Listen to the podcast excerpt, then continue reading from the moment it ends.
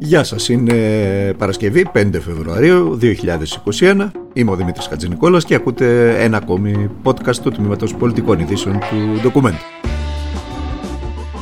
Η κυβέρνηση αλλά και οι περισσότερες κυβερνήσεις σε ολόκληρο τον κόσμο σε ολόκληρο τον δυτικό κόσμο, διότι εκεί φτάνει ο φακός της δημοσιότητας, δεν φτάνει δυστυχώς αλλού, βρίσκονται σε πολιτικό και κοινωνικό βέρτιγκο. Μετά από 3,5 μήνες στην ημεδαπή περιοριστικών μέτρων, με το γνωστό κλείσε άνοιξε, αποδείχτηκε στην πράξη ότι κάτι δεν κάνουμε καλά. Διότι ο ιός είναι εδώ και πάμε σε ένα τρίτος, σφοδρότερο από ό,τι φαίνεται, κύμα, ειδικά στα τρία μεγάλα αστικά κέντρα, στην Αθήνα, στη Θεσσαλονίκη και στην Πάτρα. Και φυσικά η οικονομία καταστράφηκε. Είναι τα μέσα μαζικής μεταφοράς, είναι οι εργασιακοί χώροι, είναι το λιανεμπόριο, είναι τα σχολεία, είναι όλα μαζί; Το αποτέλεσμα είναι αυτό που μετράει. Τώρα στο τραπέζι έχει τεθεί το ενδεχόμενο ενός ολικού lockdown σε Αχαΐα και Θεσσαλονίκη. Μέτρο που όπως φαίνεται δεν ε, προκρίνεται για το λεκανοπέδιο επί του παρόντος. Το γιατί εξηγείται εύκολα. Το μισό και πλέον ΑΕΠ της χώρας παράγεται στο λεκανοπέδιο. Και τα ταμεία, το ταμείο είναι μείον. Ό,τι και αν λένε οι κυβερνώντες. Στην περίπτωση της Αττικής, οι λοιμοξιολόγοι σκέφτονται το ενδεχόμενο να προτείνουν το ίδιο μέτρο για τα Σαββατοκύριακα. Μέτρο που είναι πιο εύκολο, λέει, να εφαρμοστεί αυτό το διήμερο, καθώς τα σχολεία είναι κλειστά. Και γιατί δεν κλείνουν τα σχολεία, θα το δούμε στη συνέχεια. Στις σκέψεις τους, λέει το ρεπορτάζ, είναι και η απαγόρευση μετακίνησης σε άλλους Δήμους. Μέτρο που στο λεκανοπέδιο θεωρείται εξαιρετικά δύσκολο να υλοποιηθεί. Σκεφτείτε τώρα να παίρνεις το λεωφορείο από την Κυψέλη, για παράδειγμα, και στη Συγκρού να κατεβαίνεις, διότι θα μπεις σε άλλο Δήμο. Πρόκειται, κατά τη γνώμη του Μιλώντα, για ανοησίες, διότι απλά η κυβέρνηση δεν έπραξε όσα κατά καιρούς λέγαμε και παίζαμε με το ρελέ του Άδωνη, τα λάθη και τις παραλήψεις του Αρκουμανέα, το πολιτικό κόστος και τα περίφημα state of mind στην καλτέρα Τσεντορίνης. Τα θυμάστε, νομίζω, ποιος μπορεί να τα ξεχάσει.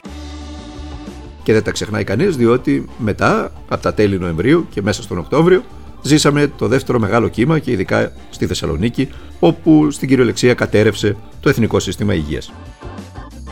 Το σίγουρο είναι ότι όπως προκύπτει από τα ρεπορτάζ, χθες καταγράφηκε αύξηση τη νέα εισαγωγή ασθενών με COVID-19 σε όλα τα νοσοκομεία του ΕΣΥ. Κατά 28% παρακαλώ, σε σύγκριση με εκείνες της περασμένης Τετάρτης. Ενώ ειδικά στα νοσοκομεία του Λεκανοπεδίου αυξήθηκαν οι εισαγωγές κατά 45%. Ειδικότερα, μόνο χθες Πέμπτη έγιναν 193 εισαγωγές ασθενών λόγω κορονοϊού στο Εθνικό Σύστημα Υγείας, με τις 110 εξ αυτών να γίνονται στα νοσοκομεία της Αττικής. Συνολικά στο λεκανοπέδιο οι νοσηλευόμενοι ήταν χθες 747, με τους 146 να βρίσκονται σε μονάδες εντατικής θεραπείας ή μονάδες αυξημένης φροντίδας. Για τρεις συνεχόμενες ημέρες αυτή την εβδομάδα η επιδημία έχει ξεπεράσει τα 1000 κρούσματα ημερησίως. Χθες καταγράφησαν ακόμη 1070 κρούσματα. Ο Φεβρουάριος φτάνει τα 4.025 κρούσματα σε μόλις 4 ημέρες.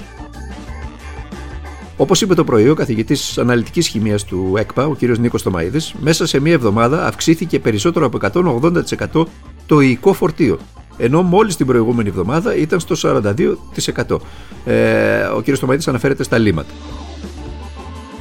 Ο διευθυντής της ε, δεύτερης μεθ του νοσοκομείου Παπα-Νικολάου, ο γνωστό κ. Νίκος Καπραβέλος, ζήτησε μέσω του Sky να κλείσουν τα σχολεία όλων των βαθμίδων από τη Δευτέρα, προειδοποιώντας μάλιστα για επιδημιολογική έκρηξη στην αντίθετη περίπτωση. Υπάρχουν κρούσματα και στα παιδιά σε όλη την Ελλάδα και όχι μόνο στην Ελλάδα. Δεν υπάρχει πια ο μύθος ότι τα παιδιά δεν νοσούν. Υπάρχει χαμηλή ανοσία, χαμηλή διαθεσιμότητα εμβολίων, δεν είμαστε οπλισμένοι, προειδοποίησε ο κ. Καπράβελος, ο οποίος βέβαια είχε την εμπειρία της Θεσσαλονίκης που μέσα σε λίγες μέρες μετατράπηκε σε Μπέργαμο. Αυτό που υπάρχουν τρία στοιχεία όσον αφορά τα σχολεία. Τα σχολεία αυτή τη στιγμή ανοίξαν. Η κινητικότητα πραγματικά έχει υπεραυξηθεί. Βλέπουμε ότι δεν μπορούμε να σπάσουμε την αλυσίδα. Για να μην φτάσουμε να κλείσουμε την αγορά. Η, αγορά έχει υποστεί ανεπανόρθωτη Αυτό που βλέπω εγώ αυτή τη στιγμή ψύχρεμα είναι ότι τα σχολεία θα μπορούν να κλείσουν άμεσα τα σχολεία πριν φτάσουμε σε έκρηξη όλα τα σχολεία με τη λογική ότι και ό,τι τα δημοτικά, χάνεται το σχολείο μπορεί να αναπληρωθεί κυρία Αναστασοπούλου. Και τα δημοτικά. Ενώ στην οικονομία δεν είναι εύκολο να, να, να, να, να, να αναπληρωθεί ούτε στην υγεία. Ναι. Άρα δεν έχουμε πολλές Δηλαδή από τη Δευτέρα να κλείσουν όλα τα σχολεία, όλες οι βαθμίδες; Αυτή είναι η άποψή μου κύριε Οικονόμου. Από την πλευρά του, ο γιατρός ερευνητής, ο κ. Γιώργος Παυλάκης, σχολίασε πάλι στο Sky ότι αυτή τη στιγμή, από άποψη κρουσμάτων ανά εκατομμύριο, η Αθήνα μετρά ακριβώς το ίδιο με την 26η Οκτώβρη, λίγο πριν σκάσει η Θεσσαλονίκη. Τότε είπε έπρεπε να γίνει αυστηρό κλείσιμο και δεν έγινε και την πλήρωσε η Θεσσαλονίκη. Να σας πω αυτό, ότι η Ελλάδα αυτή τη στιγμή από άποψη κρουσμάτων ανά εκατομμύριο αυτό που μετράει είναι, που είναι παρόμοιο με, τη, με το φθινοπόρου είναι μετράμε ακριβώς το ίδιο με τις 26 Οκτώβρη που ήταν ε, λίγο πριν σκάσει η Θεσσαλονίκη. Ακριβώς, ακριβώς. Λοιπόν, τότε θα έπρεπε και το λέγαμε μερικοί, θα έπρεπε να γίνει αυστηρό κλείσιμο, δεν έγινε και την πλήρωσε η Θεσσαλονίκη. Σε ευρωπαϊκό επίπεδο, η επικεφαλής της Κομισιόν, η κυρία Ούρσουλα Φόντερ Λάιεν, η οποία βρίσκεται όχι άδικα στο μάτι του κυκλώνα για τους χειρισμούς της απέναντι στο εμβόλιο, σε συνέντευξη που παραχώρησε σε πολλά ευρωπαϊκά μέσα και η οποία δημοσιεύτηκε, δημοσιεύεται στη γαλλική εφημερίδα La Croix, δηλαδή ο Σταυρός, προειδοποίησε ότι η Ευρωπαϊκή Ένωση θα αντιμετωπίσει ασφαλώς και νέα εμπόδια και προβλήματα παραγωγής ή ακόμα και ελλείψει συστατικών. Αυτό είναι καινούριο στοιχείο. Η κυρία Ούρσουλα Φοντερ Λάιν, η πρόεδρος της ε, Κομισιόν, προειδοποίησε για ελλείψει συστατικών, τα οποία περιέχουν τα εμβόλια των ε, Big Pharma. Στη γειτονική Τουρκία, για να πάμε και σε ένα άλλο θέμα, κλιμακώνεται η ένταση στην Κωνσταντινούπολη μετά τις συλλήψει εκατοντάδων φοιτητών οι οποίοι απαιτούν την άμεση απομάκρυση του διορισμένου από τον πρόεδρο Ρετζέπτα Αγιπερδογάν πρίτανη του Πανεπιστημίου του Βοσπόρου του κυρίου Μελίχ Μπουλού. Οι Τούρκοι αξιωματούχοι βλέπουν και πάλι ξένο δάχτυλο πίσω από τις κινητοποιήσεις. Θυμήθηκαν το Φετχολά Γκιουλέν, τον uh, ιεροκήρυκα που βρίσκεται στις Ηνωμένες Πολιτείες της Αμερικής. Θυμήθηκαν βέβαια και το πραξικόπημα του 2016, το αποτυχημένο πραξικόπημα στη γειτονική χώρα το 2016. Για το τέλος, κρατήσαμε τη σημερινή συγκέντρωση στο Σύνταγμα χιλιάδων αθλητών και σωματείων, οι οποίοι συγκεντρώθηκαν εκεί για να διαμαρτυρηθούν οι άνθρωποι για την επιμονή της κυβέρνησης να κρατάει κλειστό τον αθλητισμό, με εξαίρεση τις μεγάλες επαγγελματικές κατηγορίες κάποιων σπορ. Εδώ μια αντίφαση προκύπτει όπως και να το κάνουμε.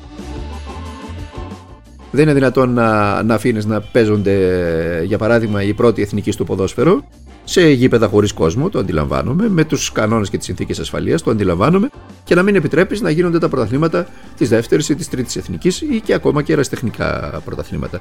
Ε, είναι ζήτημα επιβίωσης για χιλιάδες ανθρώπους και νομίζω ότι η πολιτεία έπρεπε να το έχει δει εδώ και καιρό. Εμείς ε, θα τα παρακολουθούμε όλα και θα τα σχολιάζουμε όλα στο καθημερινό podcast του τμήματο πολιτικών ειδήσεων του ντοκουμέντου ε, μέχρι τη Δευτέρα που θα τα ξαναπούμε, να περνάτε, να είστε καλά, να περάσετε ένα καλό Σαββατοκύριακο και πάνω απ' όλα να προσέχετε τους εαυτούς σας, ό,τι και αν κάνετε.